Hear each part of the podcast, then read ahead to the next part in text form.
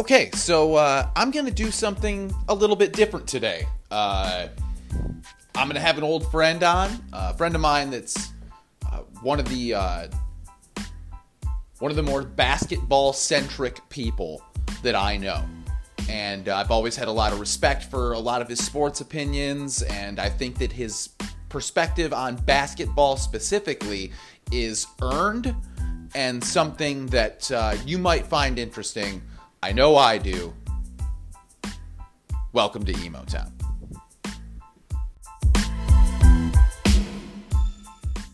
So, because we've known each other for, you know, 12 years or something like that, uh, the, the, I was kind of bad about introducing him. Uh, it's my friend Soren Sorensen. As I said, super knowledgeable guy. And last night we both watched the incredibly frustrating Pistons game against the Oklahoma City Thunder, where we were up by 18 or something, and I thought we were going to win. So we started off kind of talking about the uh, the 2004 team, and I picked up with recording right around the time that it seemed like we'd forgotten we were recording. So that's where I'm going to drop you in, and uh, I hope you enjoy. Speaking of uh, of the 04 Pistons, Soren, uh, can I ask you, what's your favorite Pistons memory? Um, I don't want to like put your your age out there, but uh, you've seen things that I I didn't get to see, and I'm I'm kind of a for Twitter an older fan, and uh, and you've definitely had the opportunity to actually like witness things that people have just been talking about for most of my lifetime. Yeah, so um, I I have the privilege of remembering watching uh, some of the 88 and 89 and 90 Pistons when they were the bad boys. Um, and obviously, uh, nostalgia now, um, they're, they're a group of guys that uh, like immortalized. It's funny watching some of those games or watching the 30 for 30 bad boys and remembering um, that, that whole um, walkout against the Bulls you know, when they left the floor. It was like in the moment, it was so I don't want to say cool, but almost like, oh, they're doing it their own way. You know, they're just gonna leave. You look back now and you're like, man, those guys are jerks. um, they couldn't lose with grace. They couldn't yeah. win with grace. They couldn't lose with grace. But if you're not a Piston fan, you probably hate them. Simmons can't stand the 09 because they they beat Boston. I mean, and you had to kind of go through that whole investment in a team. So, you know, Isaiah gets drafted and they're adding pieces and and Joe Dumars comes in and a young Dennis Rodman sure. comes in and they get Bill Laimbeer and it's all these misfits and they come together and um you know you could you could hit people. You watch those those highlights from the 80s and it's a completely different game. Brutal. Physical two two seven footers down on the block. There's no space. No one's hitting three pointers no one's shooting three pointers it was all compacted totally different game but um, to not deviate too far from the subject my favorite piston moment um, is actually in a loss Okay. um, and it's when Chauncey Billups hit that three quarter, ah. half court shot against New Jersey. Of course. Um, they end up going on and losing that game eventually down the road. But um, that shot was, uh, I remember watching that whole game. The Nets were that team that we couldn't get over the hump of. They were going to the finals. We'd hit them. I think that was, is that the first time we hit them or the second time we hit them in the playoffs? um, and thinking, man, this is, are we ever going to beat this team? And then we hit that shot. And I'm like, the gods have, have looked down and go, yep, this is it. And then they still lose. Um, so the emotion of, I remember that emotional roller coaster, I guess I've attached to that moment of, I was so thrilled because you look and you go, there's no way. And then he hits it. And then we go, was that the first overtime in the second overtime? I think that was Uh, to get to overtime. to get to overtime. Yeah. Okay. Um, and then to lose it, and I was like, oh, you know, is this ever gonna? Ha-? I'm. You go back to this. We just hit a three-quarter shot Yeah. to send it to overtime, and we still can't get it.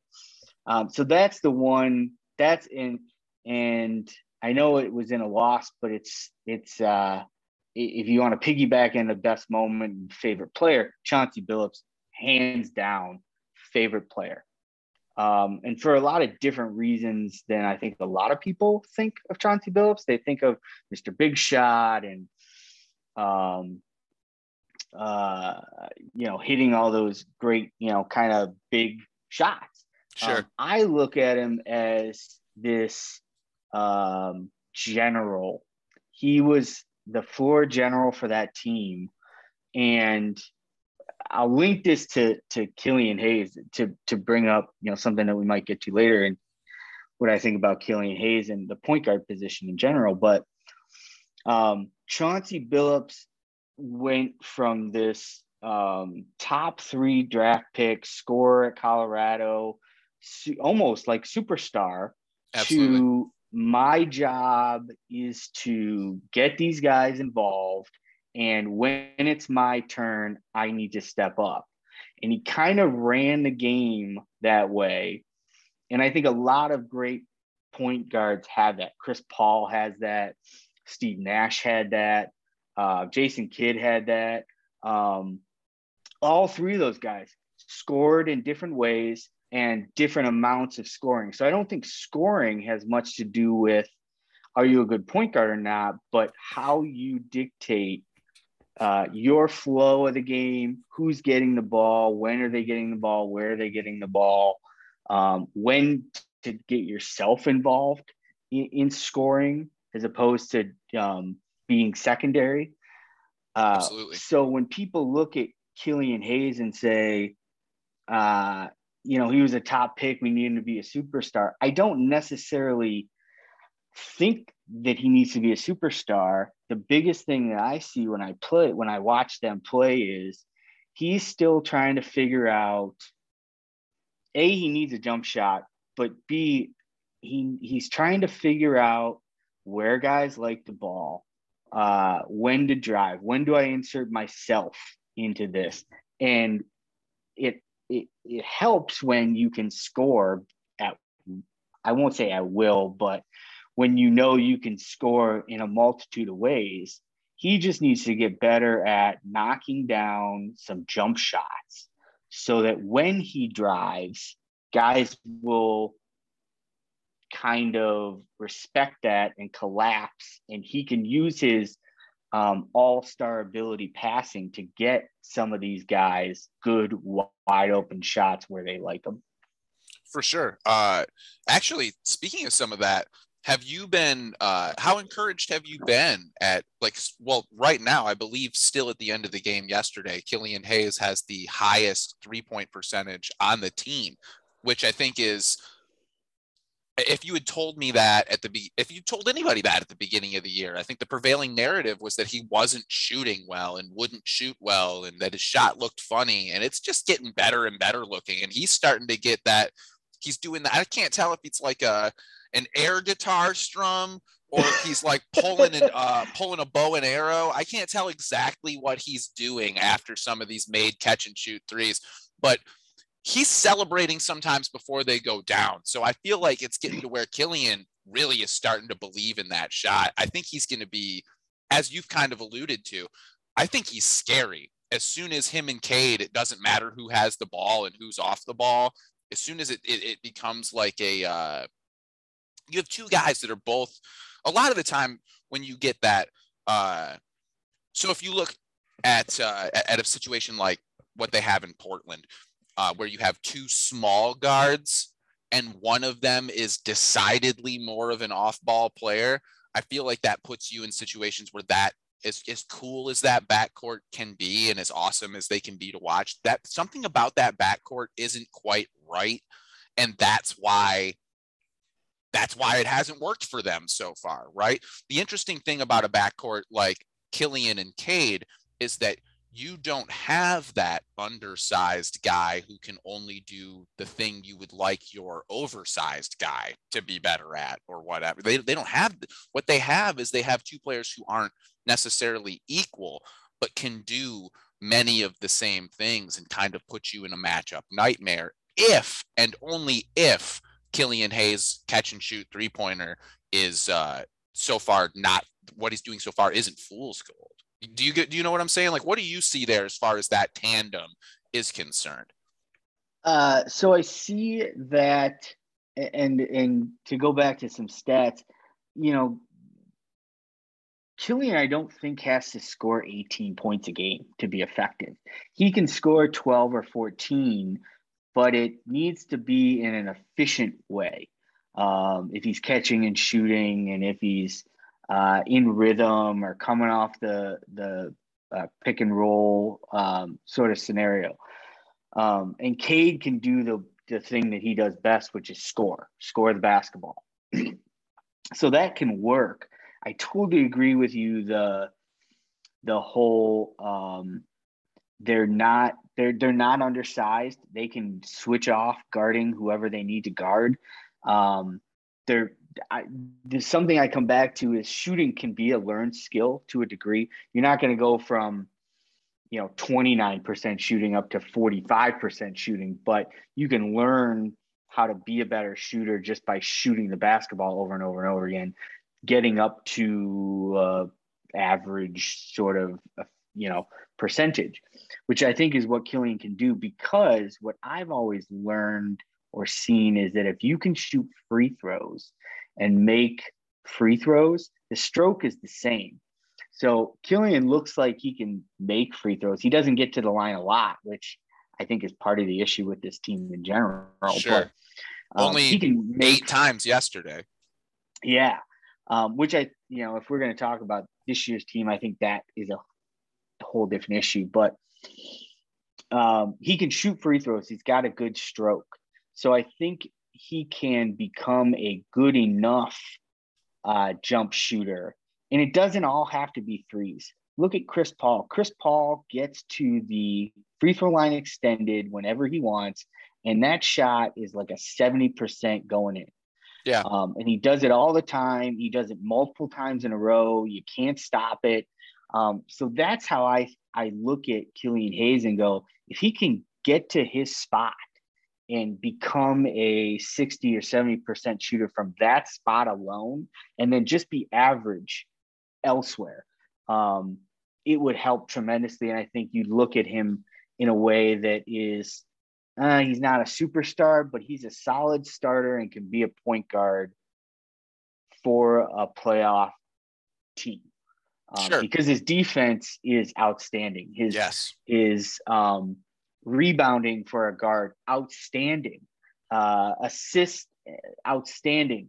Um, and the way he passes the ball is not in a well i'm just going to swing it around because i'm the next guy in line of swinging it to the open guy he really has vision that you just can't teach so you got to be able and the only thing he's missing is that shooting um, so i think he can learn it and i think you can give him what what is he in his 45th 50th he's not even played a full 82 games yet right? No, because of the close. the yeah. So uh, and that goes into a deeper you know rookie sort of nba how they get accustomed how many games it takes. Um, but until you see 82 games I, I just don't think you can call him a bust or even a a not I've heard people out there say, well, he he's the one guy if you're gonna re-sign everyone when they come up in that little six or seven uh, foundational guys. He's the one guy that you could just let walk. I'm like, yeah, let's pump the brakes on that guy. Yeah, um, I, I, agree with you. You know, he's 19 or 20 or whatever. Like he he can't even drink legally. So right. let's, let's let's you know let's pump the brakes and just say, okay, let's get him to where he can shoot and really defenders have to um, uh, not let him just be wide open, you know, because that's what they're doing now. Essentially, is they're saying we'll take our shot at you missing that, and it's a a turnover essentially, right? Sure. I would like to see you talk about his passing and that it's uh, he he one thing he likes to do. Obviously, uh, he well, they, a lot of them like to do it these days, but Killian seems to be really good at it. Uh, is uh, getting down into the lane and then firing off the dribble some pass to the corner, like the weak side corner with his left hand. You know what I mean? And there, he it seems almost to me like he relies on on that a little too much. There's been a lot of those plays this year where I was like, man, I I know three is more than two, but I think he had a layup there if he wanted to be aggressive.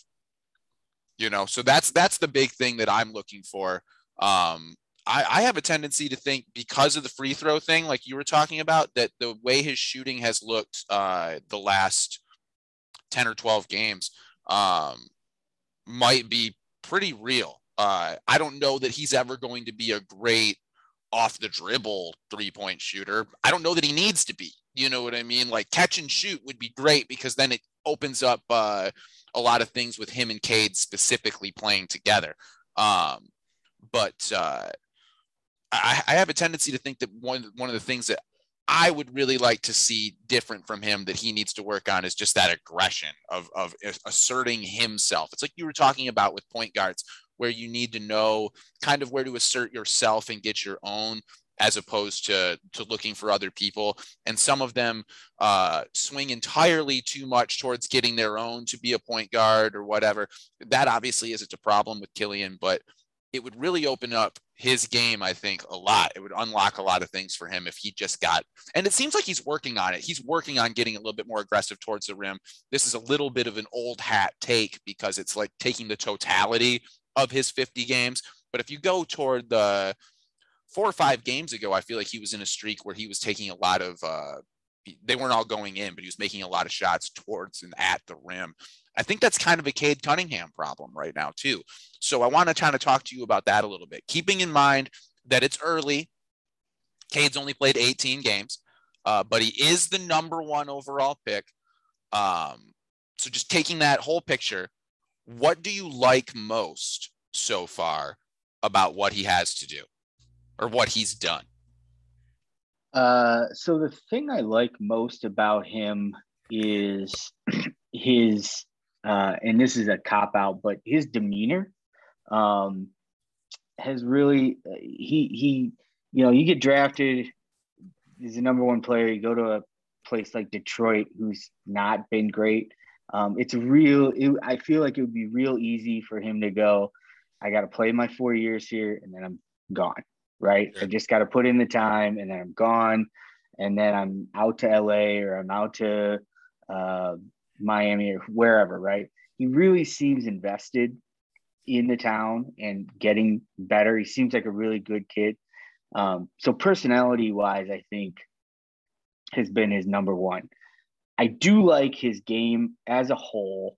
Um, I, I think he can get better. We kind of alluded this as we were as I was texting you or whatever last night to call him a point guard, I just think is a stretch. He's a combo guard that can dribble. And as you were saying, he can get a little loose. And I think it goes back to that he was always the best guy on the court at Oklahoma State. He's been the best guy kind of on the court leading up to it. And now he's getting into this situation where he's not the best guy anymore, um, which I think he needs to get a mentality sw- switch, and you could kind of see it last night, um, and you, you can kind of see it um, getting better and better and better. Where he needs to assert himself as the best player on the team. Now, Jerami Grant scores more points and probably a little more consistently, but for Cade Cunningham to be where we need him to be in order to go places and to solidify that pick as um, a solid pick, if not super exciting, because I don't think any of the guys picked were were tabbed to be uh, the next LeBron James or, anything like that. But a solid draft class, nonetheless.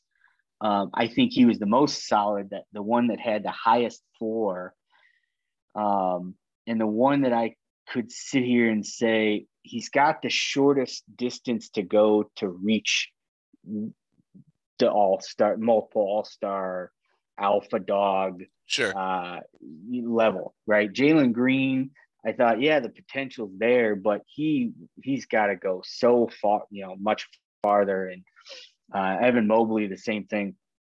So, uh, and I liked Suggs out of Gonzaga. I liked him because I thought he had that bulldog mentality of of uh, I'm gonna I really do know when to insert myself, and I think I'm the best player, and he probably isn't the best player, but he thinks it, and Sure. therefore he elevates himself to a level that's beyond where he's at. So I think Cade is working on that, um, and it's not something that you just uh, unless you're LeBron James, right, or unless you're uh, uh, Kobe or Michael or any of these guys, you do kind of have to learn that um, to to be the um, alpha dog.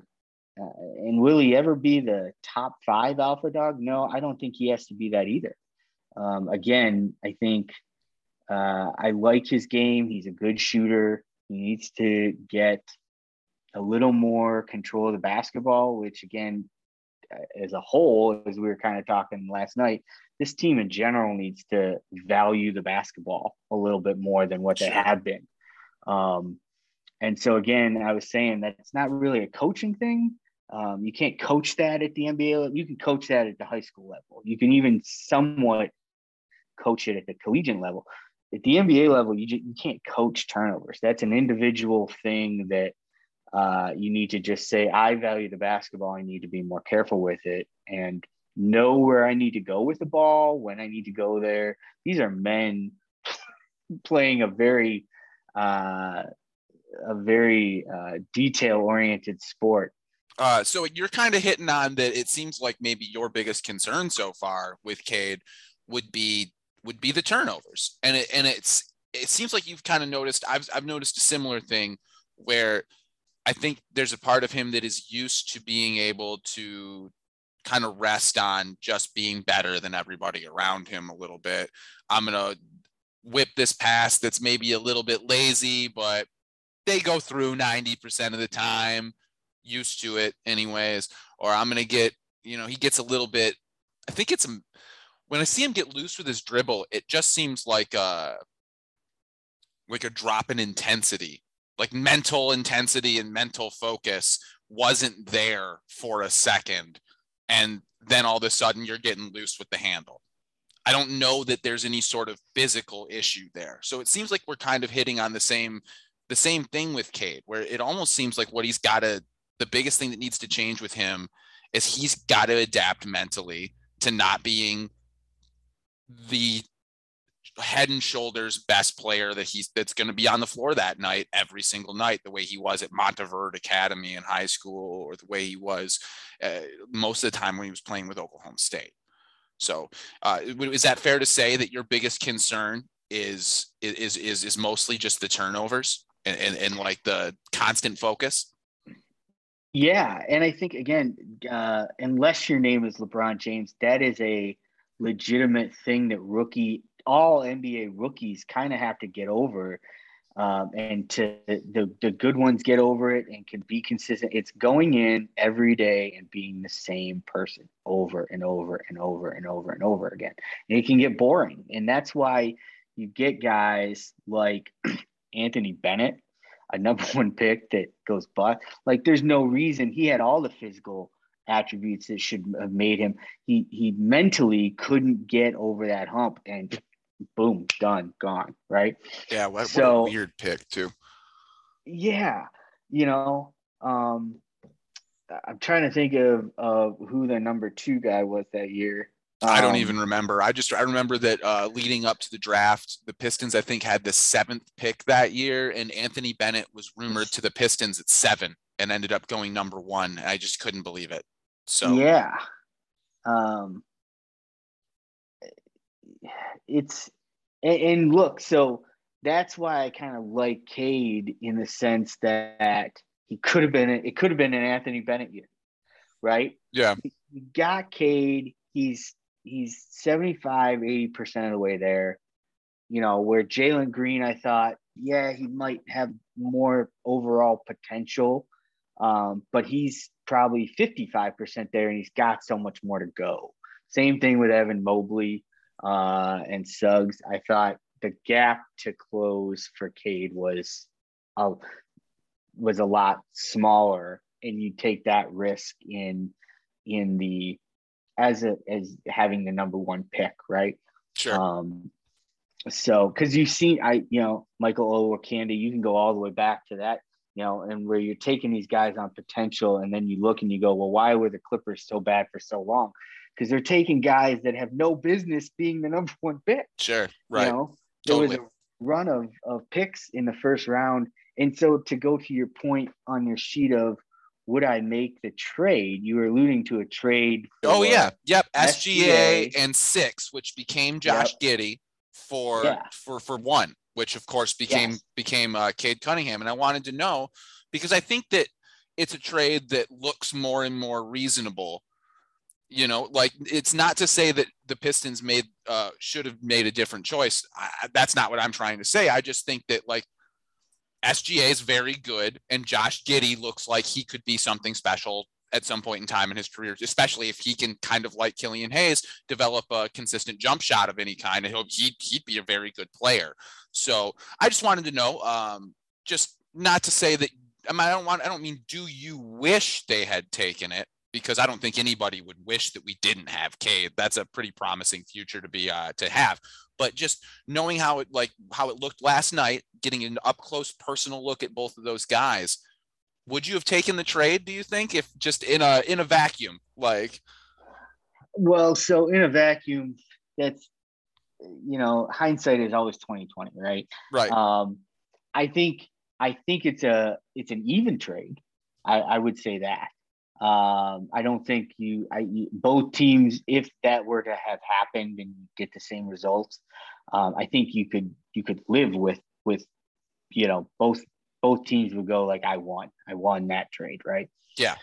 Um, but it, we're not in a vacuum, and I think part of the reason why Troy Weaver decided to hang on to that number one pick is in part because of the draft previous, where he had three first round picks, and instead of I'm always for getting more assets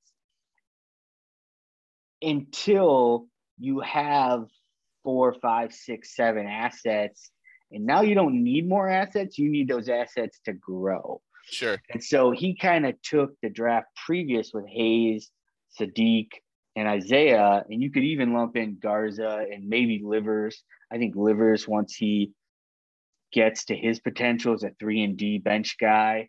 Um, once he plays an NBA shoot. game, I'm excited to see what that actually looks like when he does. Really, really a good shooter. Um, I'm a U of M fan. I watched him for his U of M career. Sure. Um, I don't think he's going to be some all stud uh, NBA guy, but and I and I pump the brakes to use this reference because it's a it's a hell of a reference, but almost like Robert Horry, he's going to be able to come in the okay. game, throw up five, get three, and like you look down and you go, he had nine points in ten minutes, twelve minutes played some good defense, and you know that was his contribution. You need those type of guys. Sure. Robert Horry made a career out of it. So, but I would lump him in still as that is one of those pieces that going forward you could include him. In. Yeah. So then you lump in Cade Cunningham or two other guys. I think, and you could even lump in Saben Lee in that all these young guys, I don't think it's about adding more pieces. Now, if we get a lottery pick this year, which it looks like, um, we're going to get a high one. Yeah, sure. if not the number one again, but right. a, a, top four or five pick again for sure. Are you going to take him? Yeah, I would take him. Uh, and you know, we can go through who who we like. You sent me some guys. I've got some opinions on some of those guys again, another sort of deeper draft where I think you're going to get four or five guys down. You're going to get a solid player. Sure. Um, but anyways, you need those guys to now develop. Right. Um, you need Cade Cunningham to develop. You need Hayes to develop. You need Stewart to develop. He shot two for three last night. uh, with you know like eight rebounds. Isaiah Stewart is a second year guy, shouldn't be shooting the ball only three times. Sure. Saddiq Bey uh, frustrates me a lot. He's he would be my favorite current player because of what I could see, what the potential I see out of him. But it's again not consistent.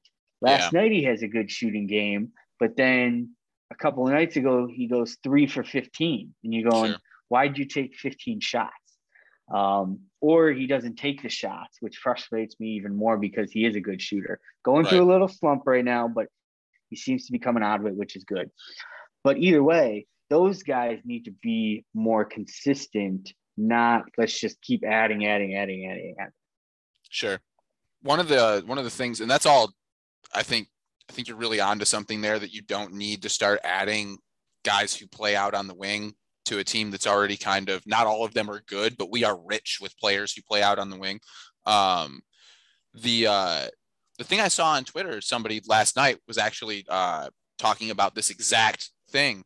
Um, and the thing that they said, uh, they kind of like you, that they think it's an even trade, but the, the reason that uh, Troy wouldn't do it and ultimately didn't do it was that SGA has an impending, like an upcoming extension, and you're still four years away from having to deal with paying Cade any real money you know so you didn't you didn't want to start your rebuild this early by having a max contract on the team already and so that's ultimately why they think that Troy Weaver didn't make the trade. So I think I'm right there with you though that there's there's Pistons specific reasons to not make that trade, but that Giddey and SGA for Cade is it's fair. It's it's a fair trade you know. Mm-hmm. Um, and I can see why Oklahoma would have loved to have done it because obviously you got a college, hometown college star that's now staying in state, probably would have been lucrative for them. So I definitely can see why, even if they felt like they were giving up more, why they might have done that. But uh, I'll I'll stick with Cade though. I think I I think I'm glad that things shook out the way that they did. It's just interesting seeing them both play. But correct me if I'm wrong. OKC has like hundred picks in the next four yeah, years or something. Yes, I mean, yeah, they've got like so that. many picks. Yep. And of course, I don't think they're gonna pick all those picks, but no. at that point, you can pick and choose. Yep. What you know, you don't have to do anything that you don't want to do. You just sit here and say, "Well, I got the pick. I'll pick it." If you don't, you know, you don't want to give me what I feel I want for it. Right. Um.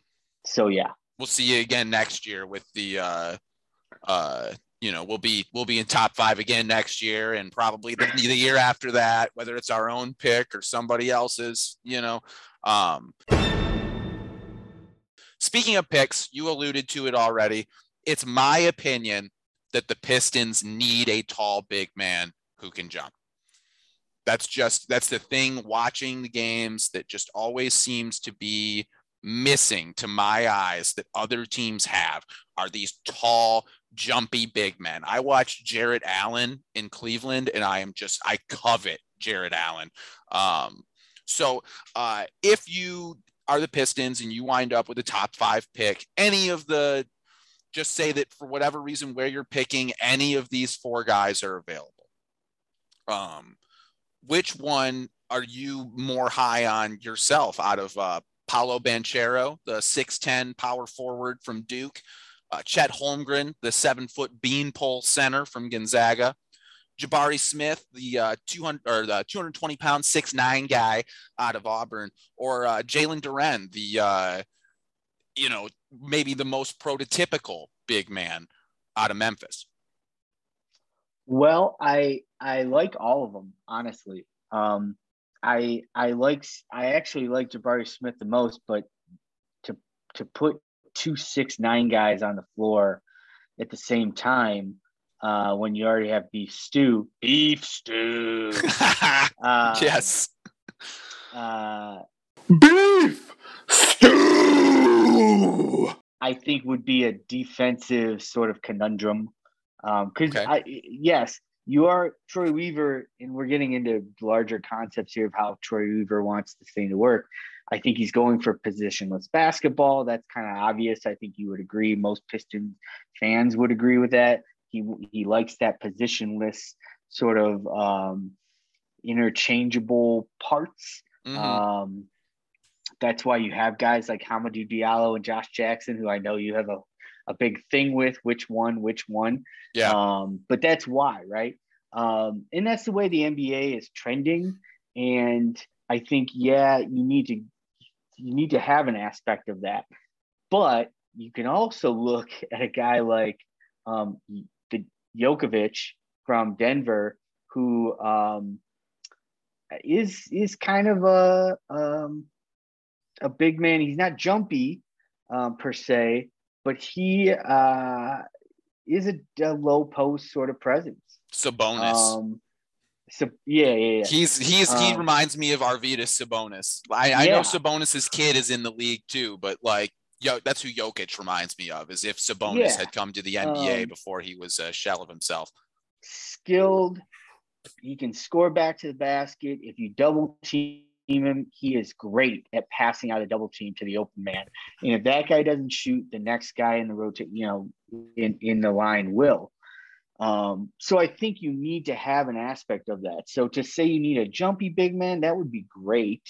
Um, but a big man that even if he's not your starter, can come in and when you do have a lack a, a lapse in shooting or you have four or five possessions where things aren't going in you do have you have something that you can throw down on the block and say go get us two stop Sure. the run Sure. uh, you know let's force the defense to have to rotate bring a double team can you and so so again this kind of goes back to bigger philosophy um, I like Luka Garza a lot because I see him in a mold. Would you like somebody better? Yeah, I think eventually you would need someone better, but he is the mold. If you could get Luka Garza to do that, then phew, I think the team goes uh, in a in a in an upward motion for sure. Uh, if you were going to nail down one of those four, I think um, Holmgren, even though he's a beanpole, he went to he's going to Gonzaga. Um, good good school, good basketball IQ. Those kids always have good basketball IQs. I'm a huge Mark Few fan. Yeah. Um, he teaches the game of basketball. They play a good brand of basketball out there. It's not uh, this start stop ball stopper sort of thing. Um, but, but you also alluded to free agency. We'll have $39 million in cap space. I think that's You might be basically able the to minimum. go after, uh, yeah, you might be able to go after a DeAndre Ayton uh, if that's something that comes available. Um, so, so that I guess you could do it in two ways. Although I am not a huge fan of free agency in the NBA, I think uh, you get too many Josh Smith contracts. Sure. If Sure. No, I, I, I oh, yeah. know what I'm talking about here, oh yeah. Um, where you're overpaying for guys that uh, think they can shoot three pointers and they're 25%. You're like, stop shooting. Sure. uh, please don't shoot.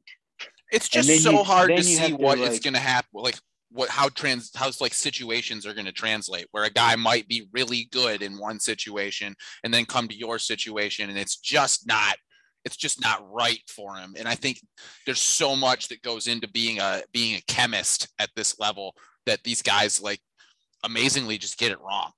You know, and and so as a Pistons fan, I definitely understand free agency can make you really really nervous.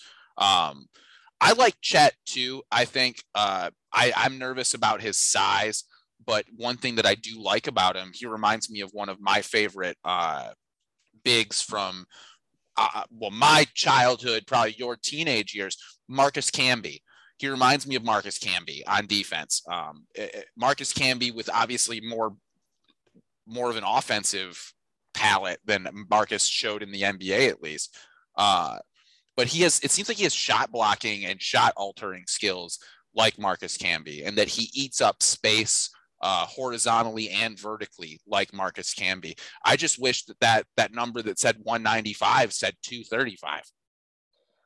Well, I think you could. I, I don't know about 235, but uh, an NBA weight program off season, uh, you know, put put him at 215. You know, I think same thing, right? Um, and I do think we're missing that defensive sort of shot blocking, altering piece, even if that piece is not a 48 night a minute type guy. Sure. Um, if you're looking for pieces, and that's what Troy Weaver, I think, is looking for, he's looking for the puzzle pieces that fit together. And this team specifically is missing some pieces, and they have some of the same pieces. Yes. Hamidou Diallo and Josh Jackson, same piece. yes. But that's going to have to, you got to make a choice, right? Because they're the same piece. And if you're wasting a, a roster spot on the same piece, that's not how you get good basketball. So you got to be able to fit pieces, and they are missing some, yes. um, but he's got some, which is nice. And now he's got to sort it out. The one thing I'll say is Troy Weaver likes to wheel and deal, and he's good at it. Uh, Yeah. He's very good at it. So I I trust that he will figure this thing out. I really, really do, based on his history at OKC and the short time he's had at Detroit, basically gutting a roster that Stan Van Gundy left with overpriced, overpaid, washed up players. Mismatched choice. Miss, yeah. And so he had to kind of go, okay, I need to get rid of almost everyone and figure out how to bring in a whole new roster of young guys and maybe some vets here or there, going and getting Jerami Grant um, at a decent price for what he does. Yes. Um, uh, I know we you mentioned about the Jerami Grant thing. Um, is he an alpha? Whew, I don't know. Um, I think he's Jerry Stackhouse. We've yeah, talked I think about he's it. Jerry Stackhouse too. I really do. I think he's Jerry Stackhouse, and Not as Uh, good I as Jerry Stackhouse, but like that's that's the, like the, the In- type of player he is. Yeah. in that mold. And one of the things that I remember in, in I I don't think I'm dating you if you know who Jerry Stackhouse is, but for our team that with Grant Hill and Jerry Stackhouse, Chucky Atkins, those guys to get to the next level, you had to give up some pieces to get more important pieces. And I think Jerami Grant is that piece on this team. I I I don't think that he is around when we are contending. I think he is a chip.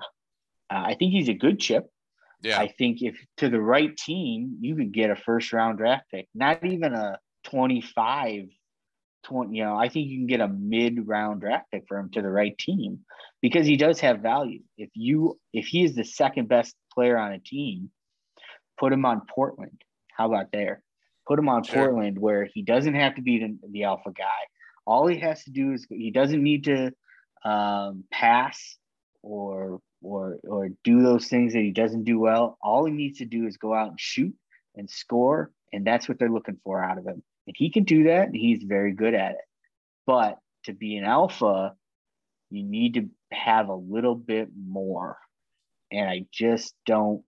He's close, but I don't see that he's an alpha. Yeah, if he offered more as a rebounder or as a passer, I, I think that there's even more excuse to keep him around.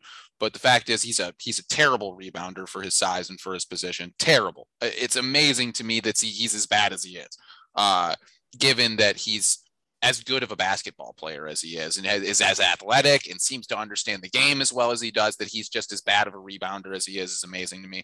Um, I think he's worked a little bit on creating for other people this season but I think he's looked best in the. Uh, I, I said something on a on a past podcast where he has looked best in the couple of games where he has absorbed more of a Rip Hamilton role and let go of the Jerry Stackhouse role a little bit. Let Cade cook and find you in like places where you're standing in space and can shoot. Um, and uh, or attack on closeouts or whatever it's going to be.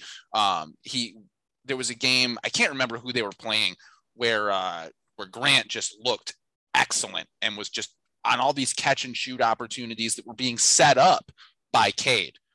Cade was creating the look. Jerami was burying it. and it was just the offense moved so much better than Jerami constantly isoing and trying to get his own looks, which I understand is is is uh you know the the crux of being the best player on a bad team sometimes. I don't mean like that's he went out there and decided, oh, I'm just gonna ISO and that was probably just the best thing that was available when there was eight seconds left on the shot clock. You know what I mean? Like, but uh when Cade was uh, setting him up more and allowing him to uh, just exist in space, uh, he seemed better. So I, I don't know that uh, he will for sure not be on the team the next time that they're good. I but I agree with what you're saying that Jerami Grant, at the very least, in the mold that he's currently playing, needs something. Either he needs to go eventually, or it needs to change eventually for the team to uh, take that next step. Um, Jerami could be the best player on the team and dribble a lot less. I think. I yeah, I so I will I I I will disagree with you. I think he won't be. He's 28. The core of this group is in their early 20s, and he's going to be a free agent uh, in two years. Yeah. And if we were, I think the timeline shifted. Um, if you were to talk to me at the beginning of the year, um, I would have said, "Oh, I think the team's going to compete for one of those playoff play-in type games." Mm. Ultimately, do they make it or not? But I think having competitive games in April would would help. It's looking like that's not gonna not sure. gonna happen. Definitely. Right. Um, which is frustrating, but I wouldn't necessarily say devastating um, yet. Um, so I think that sh- that shifts the timeline. I think you, we all thought they were going to be someplace different. They're not quite there yet for numerous different reasons. And I think he's going to be the odd one out. It's the same thing I, have mentioned to you before about, uh, oh, who's the backup? Cory uh, Joseph. He's 30 years old. Yeah. Um, he's getting minutes instead of Saben Lee. I think it's just garbage um, because he's not Cory Joseph is not going to be around now when this team is good. He's going to be 33 years old. Sure. Um, Saben Lee is the one that you need to figure out. Is he going to be around here in three years? I think um, some of these guys are. I think a trade might point. be coming with some of these guys. I I do too because again I think you've got I Weaver again I put your trust in Weaver, but I think he I knowing him he's going to go into it and go. Um, I've got Josh Jackson and Hamidou Diallo. Which one's going to get me more on the market for what team? And one of them's going to be out of here. Um, Cory Joseph. Put him on a team that needs a backup point guard that's going to the playoffs, a steady hand. What are they going to give you? Are they going to give you a second round pick? Done. Um, yeah. Take it, you know? Sure. Um, so, yeah, I think there will be. But again, not that I think Cory Joseph is a trash player. I don't. I think he's in the wrong situation for the team that needs to figure out what they have in Saben Lee. You need to figure out is he Ish Smith or is he uh, someone that is never going to get over that hump that you he's the the awesome G League guy that just can't quite get it together in the NBA no, I, I, agree with you. Uh, what about uh, we've been kind of talking about somebody somebody obviously is is is going to go they're going to make some moves. Uh, so let's let's talk about a couple of those moves that have been floating around in the pistons like ether. Uh, the two that are the the big ones right now is uh, is ben simmons and uh, and uh, marvin bagley uh, those are the those are the two names that seem to be floating around in on Pistons Twitter and in Pistons uh, beat writer circles and things like that the most. Um, so I guess I'll just say it like this: Ben Simmons, would you do it? Absolutely zero percent chance I do it. You wouldn't do it. Yeah, and and, and that is that is right now. Uh, at the in August or last May, I still would have said uh, no um, but I think he has totally hurt himself. Uh, all self-inflicted mental problems. Um, talk about a guy with some mental hurdles um, in multiple ways. Yeah. Um, and he's very talented. I mean, very talented, very young still, could still turn out to be a very good player. Um, but from what he is now, he's a non-shooter that we need shooters on the team. Yep. So that's what I feel like we need the most of, not another uh, guy that can't shoot and mentally I don't think is prepared to shoot. I, I watched the game that he gave up the the layup for a contested jump shot and I, I went that's weird. Yeah, that was really weird, Um, man. It was really weird. Cause you just don't see that. No. Like you don't see it in an NBA game. You see it in college sometimes or you know some other you just don't see it where you have guys running into the defender to get a layup. Jerami Grant does it four times a, a game. Yeah. Um you're talking about a wide open layup that you are not going to take. It was and, weird. and yeah, like at that level, weird. Where um now again, mentally getting over that hurdle of of I know I need to shoot and I'm not shooting enough. Like he's in his head. And it's hard to come out of that. So it, it seems like you I, I have kind of been thinking that maybe Ben Simmons has the thing, you know, the thing that like baseball pitchers get where they can't they can't throw it over over the plate anymore. Um and Yeah. so that but but one guy who got the thing and then successfully reinvented himself was Rick Ankiel. Got the thing, came back as a power hitting like right fielder. You know what I mean? Yeah. So what my yeah. question for you, uh, just not not vis-a-vis the Detroit Pistons or whatever, just in general. Ben Simmons, we both agree, very talented, has the potential to be one of the three best defenders, I think, in the league. I I, I- don't know that he's necessarily like some kind of on-ball dynamo, but his switch ability and his off-ball and like his team concept defensive ability, I think he raises your defensive floor almost instantly. Uh, he's a good passer. He's a good ball handler for his size. Do you think Ben Simmons can make himself into a big man in the NBA? Rather, like like a more traditional power forward or a modern kind of undersized center. The thing that always rushes me off of, of being looking at a guy like Ben Simmons and being like, he's a center. And it's like the easiest and most obvious fucking thing that in 2021 he's a center. It's the thing that stops me from like latching onto that is a guy like Joel Embiid who would just eat him for absolute dinner.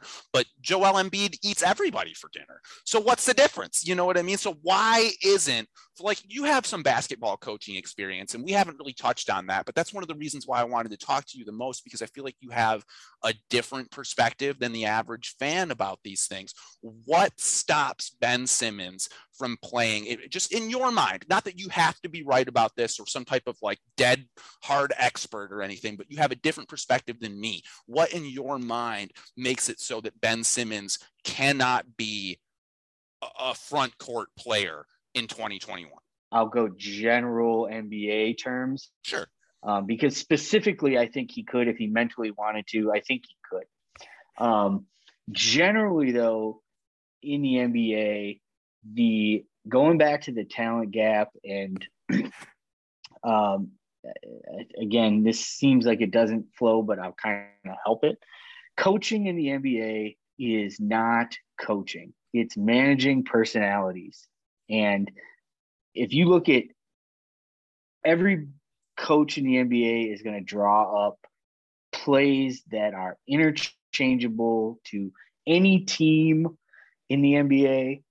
Um, you could take something that the Philadelphia 76ers do and probably match it to something that Portland does, and this or Golden State and this and that, right? So the pick and roll uh, is, I believe, the thing that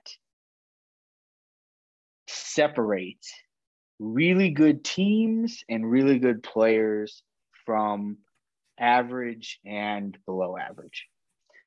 Um, and it's all about the matchups. So Ben Simmons as a four or five matches up with some other players really well uh, at that position.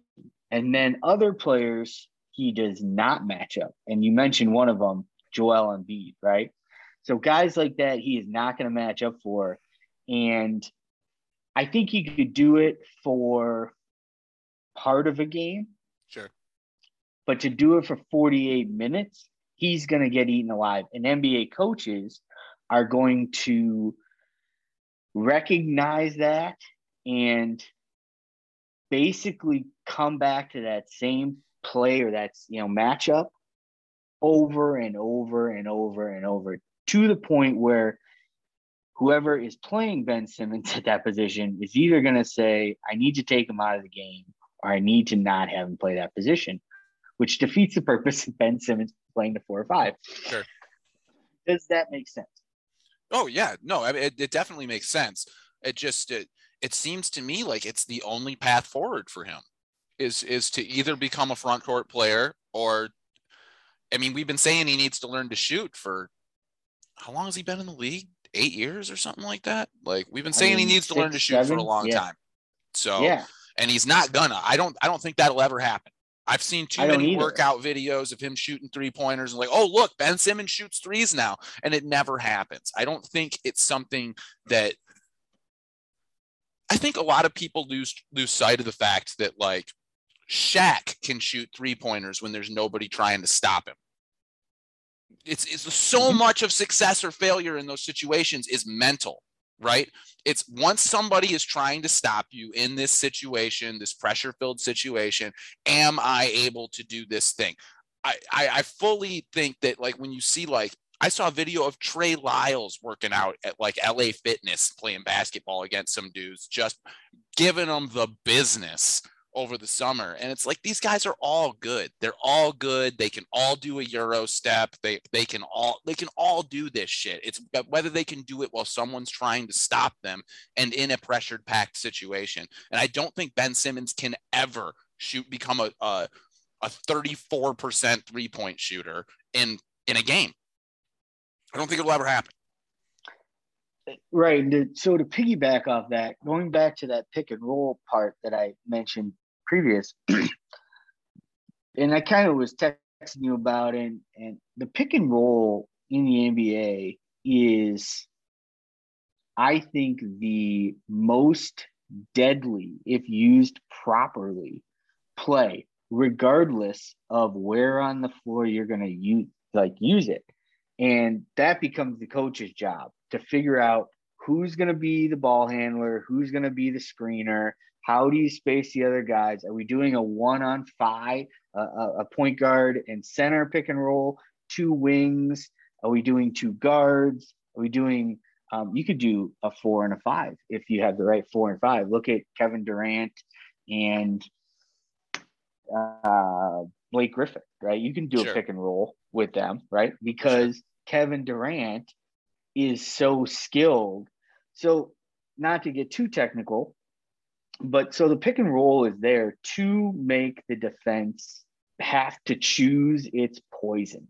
Sure. If that makes sense, right? Yes. And again, not to get too technical, but you are essentially putting the defense in a position to choose, whether it be the picker, the screener, or the ball handler, or a, a an open shooter, mm-hmm. right? And, and it's all you are essentially running that play to say, at some point during this flow, uh, we're going to have the advantage on offense, whether that's immediate with the uh, ball handler or the roller or pop, you know, if they pop out to a to an open spot, or sure. if the the guy dribbling collapses the defense and now it's on defense, whose man leaves who and who has to, you know, right? And that's how you get uh, a wide open shot or a, a, layup or that's essentially what you're doing when when the defense can uh, say Killian Hayes we're going to give you that sh- we're not going to fight over the screen we're going to go mm-hmm. underneath it because we don't think you can hit that shot enough to make it worth our while to give you an open driving lane Yeah. Pick and roll does not work. Sure. You can do it. You can do it, and maybe Killian Hayes hits one or two, but I watched Chris Paul run the exact same play five times down the floor because he knew I can get the shot I want. And at that spot, I'm going to hit it 70% of the time. So if Yeah. you don't fight over it, the screen as a defender, I'm going to have an open shot that I'm going to hit 70% of the time. If you go under the screen, um, DeAndre is going to roll to the basket, and I'm a good enough passer to give him an alley oop or a, a dunk layup or whatever Sure. or I'm going, you know, if you fight over it and the DeAndre Ayton's defender doesn't come over and help, Chris Paul is going to have a wide open drive to the to the to the basket. Then the defense collapses. Then you have Devin Booker standing there in a corner. Yeah. Chris Paul can fire it over to him and Devin Booker's money. Right. So that play in and of itself is, I think, the most important play. It determines, I believe, more in your winnability or skill, how you run that, how you decipher. And that's what Killian Hayes needs to figure out. That's Sure. part of the mental that he needs to figure out is when I go into the pick and roll, what are they going to do? The defense, if they're going to give me that shot, I need to be able to hit that Yeah. enough so that the defense can't go on, you know, in this and that. So that's a long answer, I know, but that's part of the matchup. Coaches are going to put players in that pick and roll that they believe uh, you know, if you put uh, uh, Hayes and Luka Garza in a pick and roll, Yeah. you're putting Luka Garza in that screening not to be a roller. You're putting him in there because you want him to pop out and to shoot Sure. because that's what he does, right? So, and and that could work. You can't run it over and over and over and over again, but that's a play essentially in the NBA Yeah. right? That's essentially what the coach out of timeout. Okay, let's run the pick and roll with Killian Hayes on the wing and Luger. You're going to come up, you know, and screen his defender and then pop out and Hayes look for him and we're going to get an open shot. Yeah. that's a play, right? and so that's and and, and and like having like explained all of that it, it it comes back to how the heck is is ben simmons supposed to be a point guard in the nba when he can't he can't force the defense to come over the top?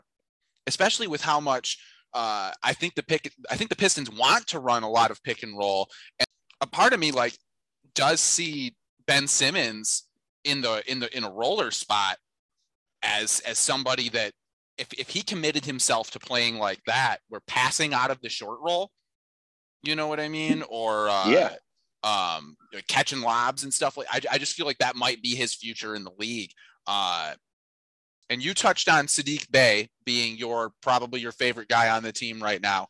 Uh, and uh, touching on like make or miss league, a, a lot of people seem to be very frustrated with the way that Saddiq is trying to expand his game, and they think that he's like lost his ability to shoot three pointers. Um, I think that's a little bit silly. Uh, but I also, you know, kind of want to get your perspective on just like the kind of year that he's having right now. Uh, I see uh, I, when when they drafted him, uh, I was reminded of um, you would remember better than I would. Uh, I remember Chuck Person as a three point chucker, but at one point in time, he was the best player on the Indiana Pacers and the rookie of the year and averaged like 20 a game and a handful of assists and a handful of rebounds. And it wasn't all jump shots. He put the ball on the floor, he put his back to the basket a little bit. That's who Saddiq has reminded me of the whole time is Chuck Person. So I've been excited to see him trying to expand the game, but there's definitely a struggle going on. What uh, what what what are you seeing? What's your perspective lead you to see with all that? Well, guys who can shoot don't forget how to shoot. Right. I'll say that, right? And he can shoot. He made a good clip uh, when he was a rookie. Um, I think he's going through a yeah, uh, which is absolutely acceptable, right? Um, if he hits 38% for the longevity, he's going to be a fine. I'll keep him on my team 100% all the time.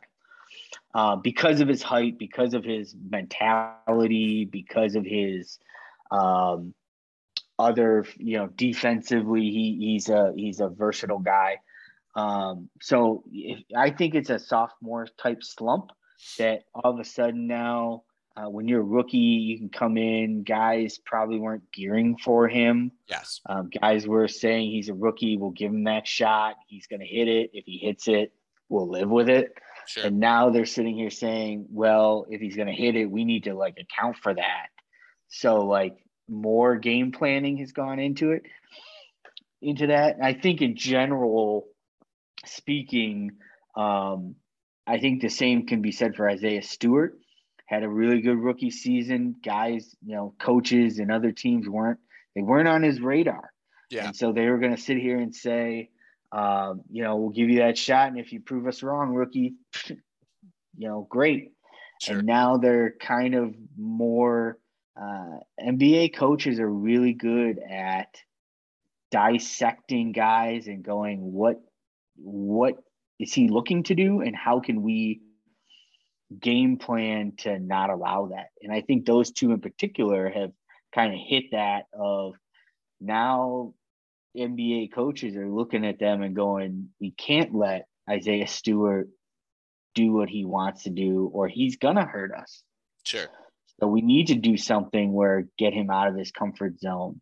Saddiq Bey the same way.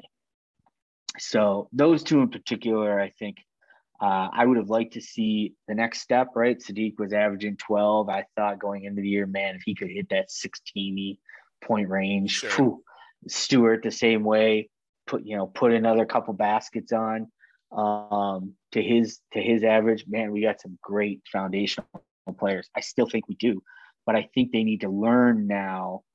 That's where their learning is going to come into play of now that these guys are gearing towards stopping them how do I overcome that to get back to where I need to be to be what the Pistons need them to be, which is starting caliber NBA players that are are counted on consistently. Yeah. Sure.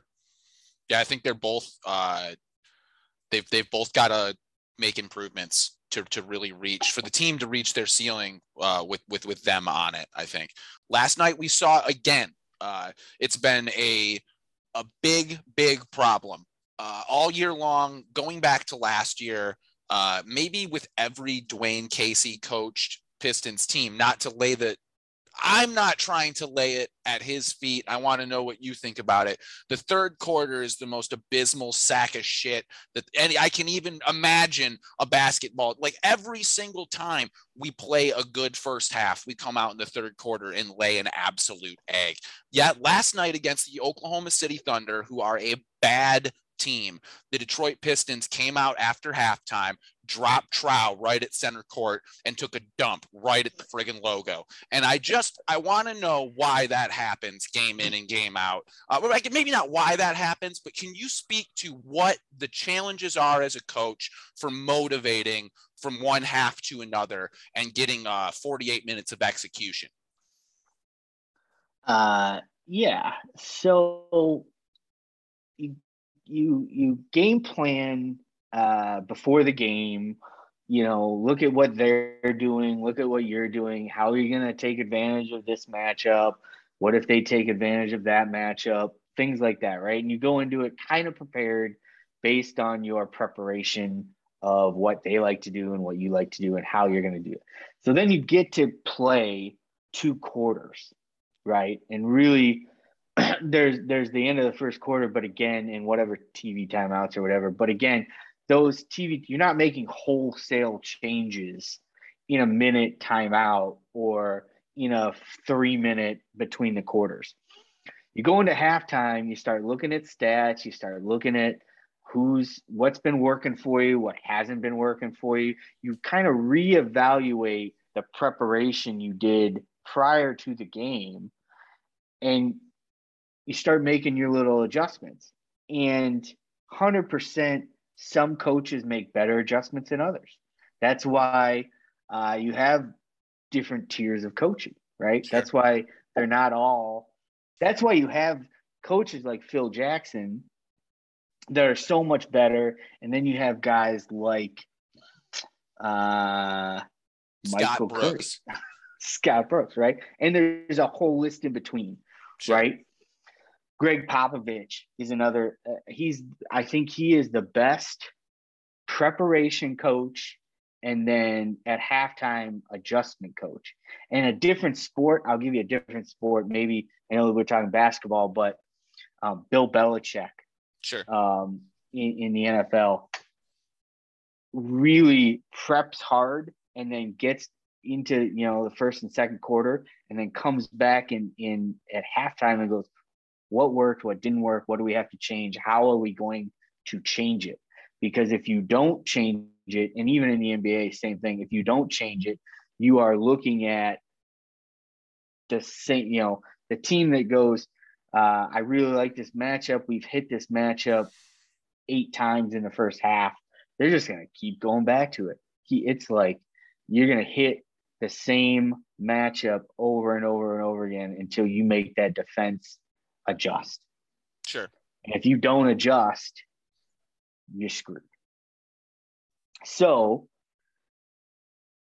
coming out of half, it's almost like a, an entirely different game. To speak specifically about last night, they were ahead by 13, 15 and a half. They were Something up like by that. a lot. 18 Um, going into half, but maybe maybe only 15 at the half. 15 at the half or something. They were up, right? They were Yeah. they were handily winning the game. They come out. They actually had a decent third quarter, and where they lost it was in the fourth quarter last night on the defensive end. Oklahoma City shot 17 of 19 in field goals Yeah. in the fourth quarter. Um, that that is not you're not scheming 17 of 9 oklahoma state didn't or oklahoma city didn't scheme 17 of 19 Right. shooting that's an effort thing Yeah. um, that's the youngness pistons kind of saying we got this one in the bag and oklahoma Yeah. city said not quite yet yeah, we lost by 70 last game, so we're not going to let you off the hook that easy. Uh, Yeah. like that that was the thing that frustrated me because most of the time like if when we played the Lakers and completely uh fell apart after a certain point you kind of hang that on kind of like what you were saying where like if you have better it's not just better coaches making better adjustments but also better players adjusting to those adjustments better right so like when you have Anthony Davis who's a better player than anybody we have by a long stretch right now. Uh, he has the ability to not only have uh, gotten a good adjustment, but execute that adjustment better. So it's almost like sleeping dragons wake up in the second half. But we're not playing sleeping dragons when we're playing the Oklahoma City Thunder, and that's what upset me so much about watching it last night. Is like, yeah, I get it that when when we're playing the Brooklyn Nets, they're going to wake up we, we might we might go into halftime with a 12 point lead and that's really going to wake them up and the sleeping dragon will awake. But it, it just um do i really need to be worried about aleksej pokusevski? Like is that who i'm friggin worried about playing against? I shouldn't be. It's the same thing with the warriors game. The warriors game was the most frustrating game for me as a, as a fan this season because the pistons played their a players however good they might be, they played their best players. They played their NBA starters, and uh, and, and Golden State didn't, and still found a way to win that game. the the talent on our team, I'll give you a stat, and, and I looked it up because I was kind of curious. Jerami Grant is our best player. Yep. Okay. Yeah. We, we agree that Cade needs to be, but he's not quite there yet. Jerami Grant's our best player. Sure. His per player efficiency rating. Now this is kind of advanced stats, but Sure. it's it's pretty much a good stat to go by whether you're efficiently playing at your level. He's at a 17 and some change, right? Um, I looked up because I was like, okay, 17, is that good? Is that average? Where does that fall? Um, the top 40 is a who's who of the NBA, and Jokic is number one in his per. Let me get this right. Hang on here. You can edit this out. I want to make sure 33.6. Holy Moses. 33.6. Um, and I'll give you a couple others here. Um, Giannis is at 31. Butler is 27. Harrell is 26.5. You'd ask me about Harrell. I take Harrell. I like Harrell. You might have to get rid of some other guys, but I take him because he's a he's a better player. Durant's 26, Embiid is 25.9, Curry is 25.8. So like those guys, and like again, Donovan Mitchell is 21.9. Um, and he's the 20th best uh, on the list. Sure. So to have your best player at 17 and some change, that tells me that yes, we're not executing, and but we need better players. We do Yeah. need better players.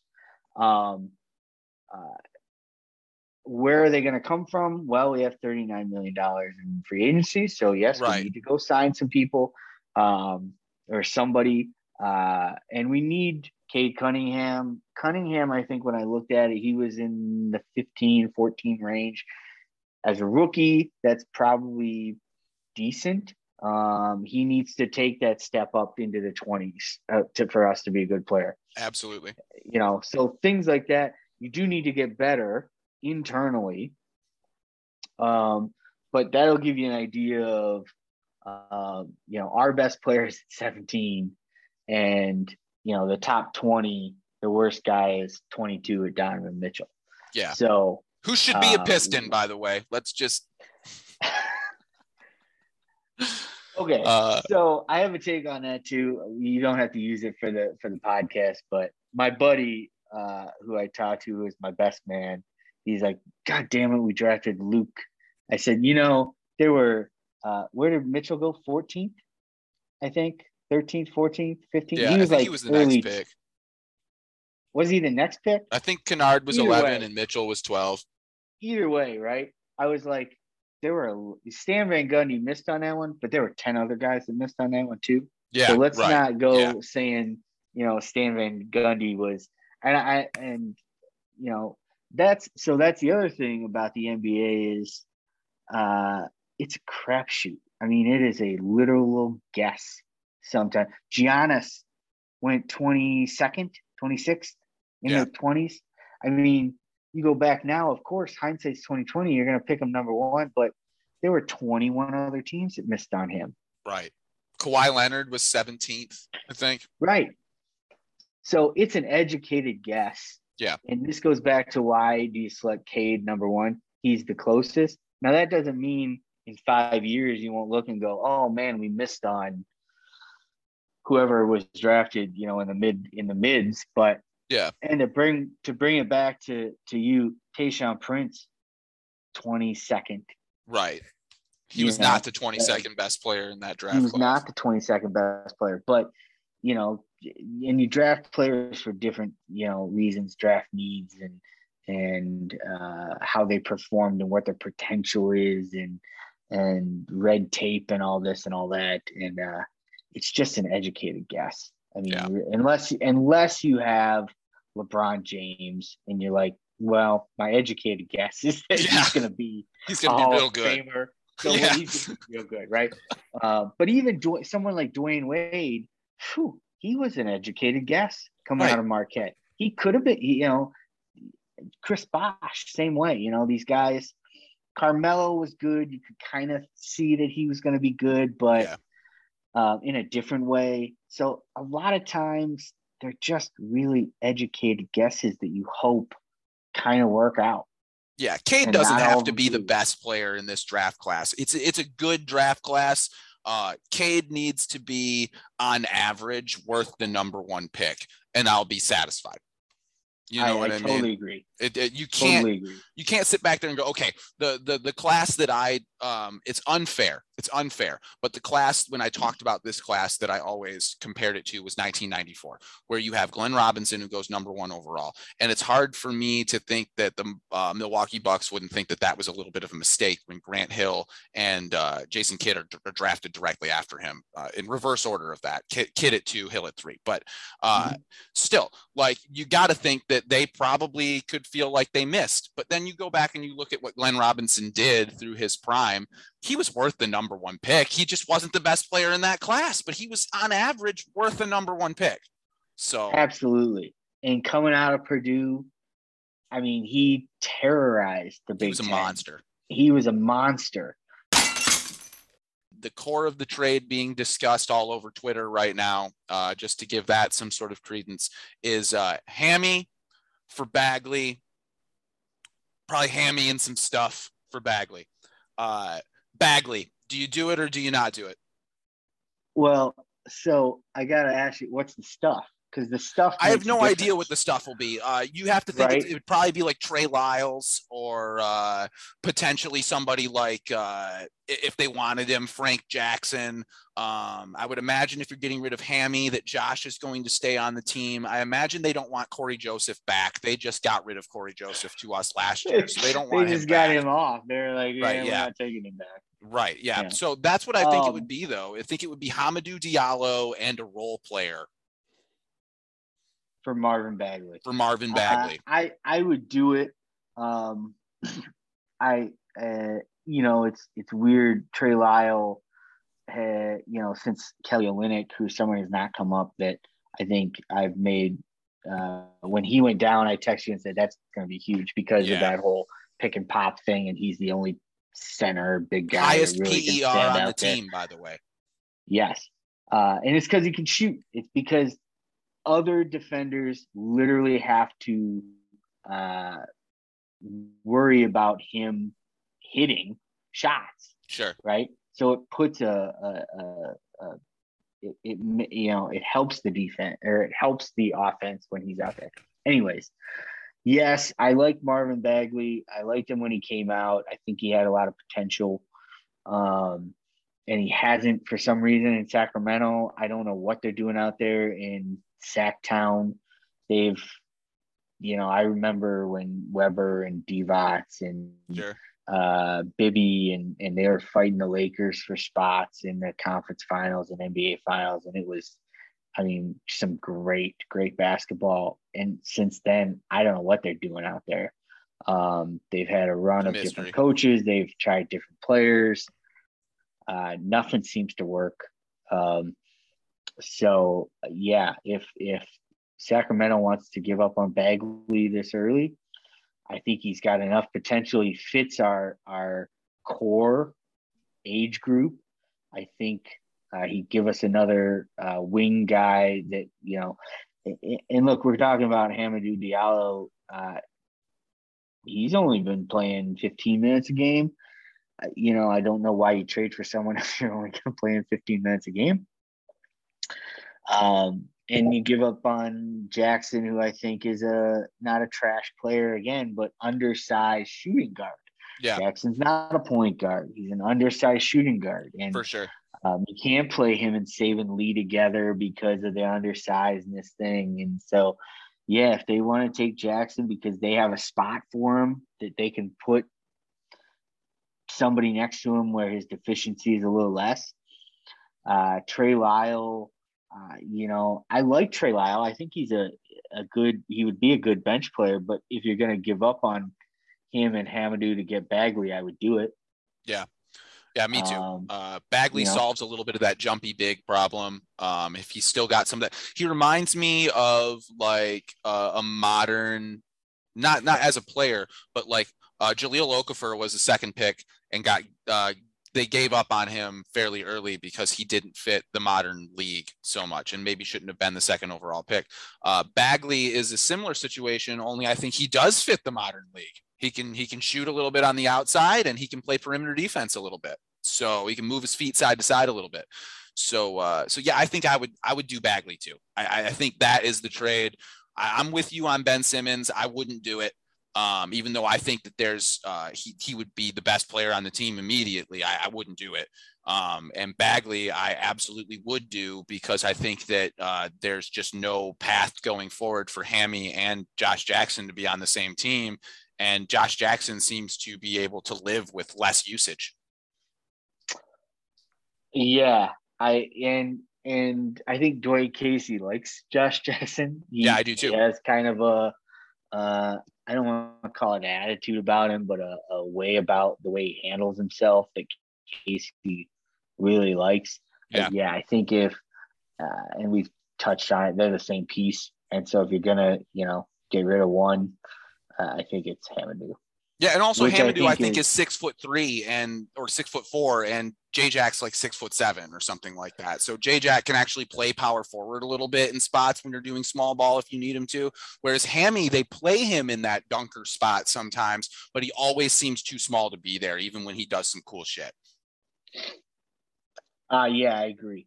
Um, and to have so I think I think Jackson, uh, I think that's the mentality I wish this team would take on more of his mentality. This, if I get 13 minutes a night tonight, I'm going to play hard for those 13 minutes.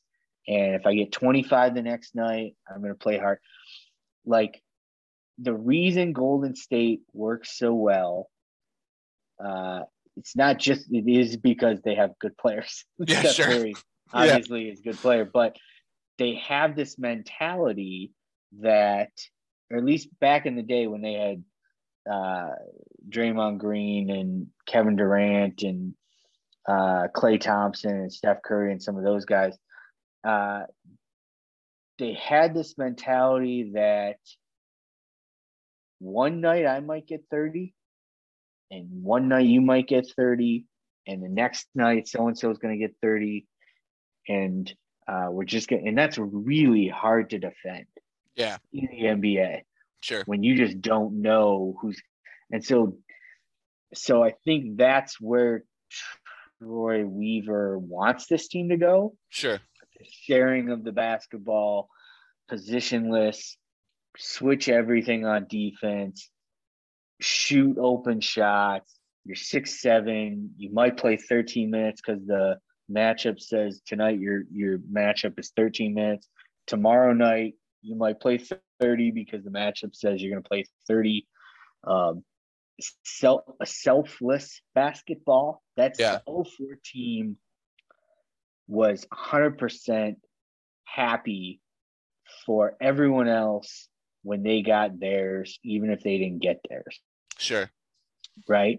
And that's what made them so good. That's yeah, like why Rasheed Wallace able... averaged 13 points a game as a Piston. That's right. outrageously low. In Portland, he's a top 10 player. Yeah. In the league. I mean, unstoppable with that turnaround above his head. Yes. No one could stop that. Um, but he goes to the Pistons and he understands that his role is to uh, shoot when he has the ball, but be a defender and fit into the team and not take a hundred percent of the shots. And um, same thing with Prince. Their mentalities all fit. Yeah. Uh, and the only one that they really said, okay, every night we're just going to try and go to you over and over and over again was Rip Hamilton. And that's because he shot the ball so well. Yeah, he was the scorer. he'd run, he'd run you out of the league. Yeah. Yep. You know. Well, Soren, this was this was great. Um, if, as long as you're willing to come on again, I would I definitely want to have you come on again, and we can talk more stuff. Maybe around the halfway point in the league, where or in the season, we're a little over a quarter of the way into the season right now. So maybe in another 20 games or something, uh, come back. Um, I is there anything else you wanna you wanna touch on before any any random thoughts you had on the team that you want to get out there into the ether before we uh before I edit this thing get it out there? All all I'll say is I thought we were gonna win last night. Yeah, I me thought too. We were gonna, win. We were gonna win. I thought we were gonna win. Up 18. All right, man. Um, thank you so much for having me on. Uh, I loved it. Uh, just shooting the shit, talking basketball, talking Pistons, getting philosophical, yeah. and uh, and I'd love to do it again if you'd love to have me. Sure. Yeah, no, I would. I will.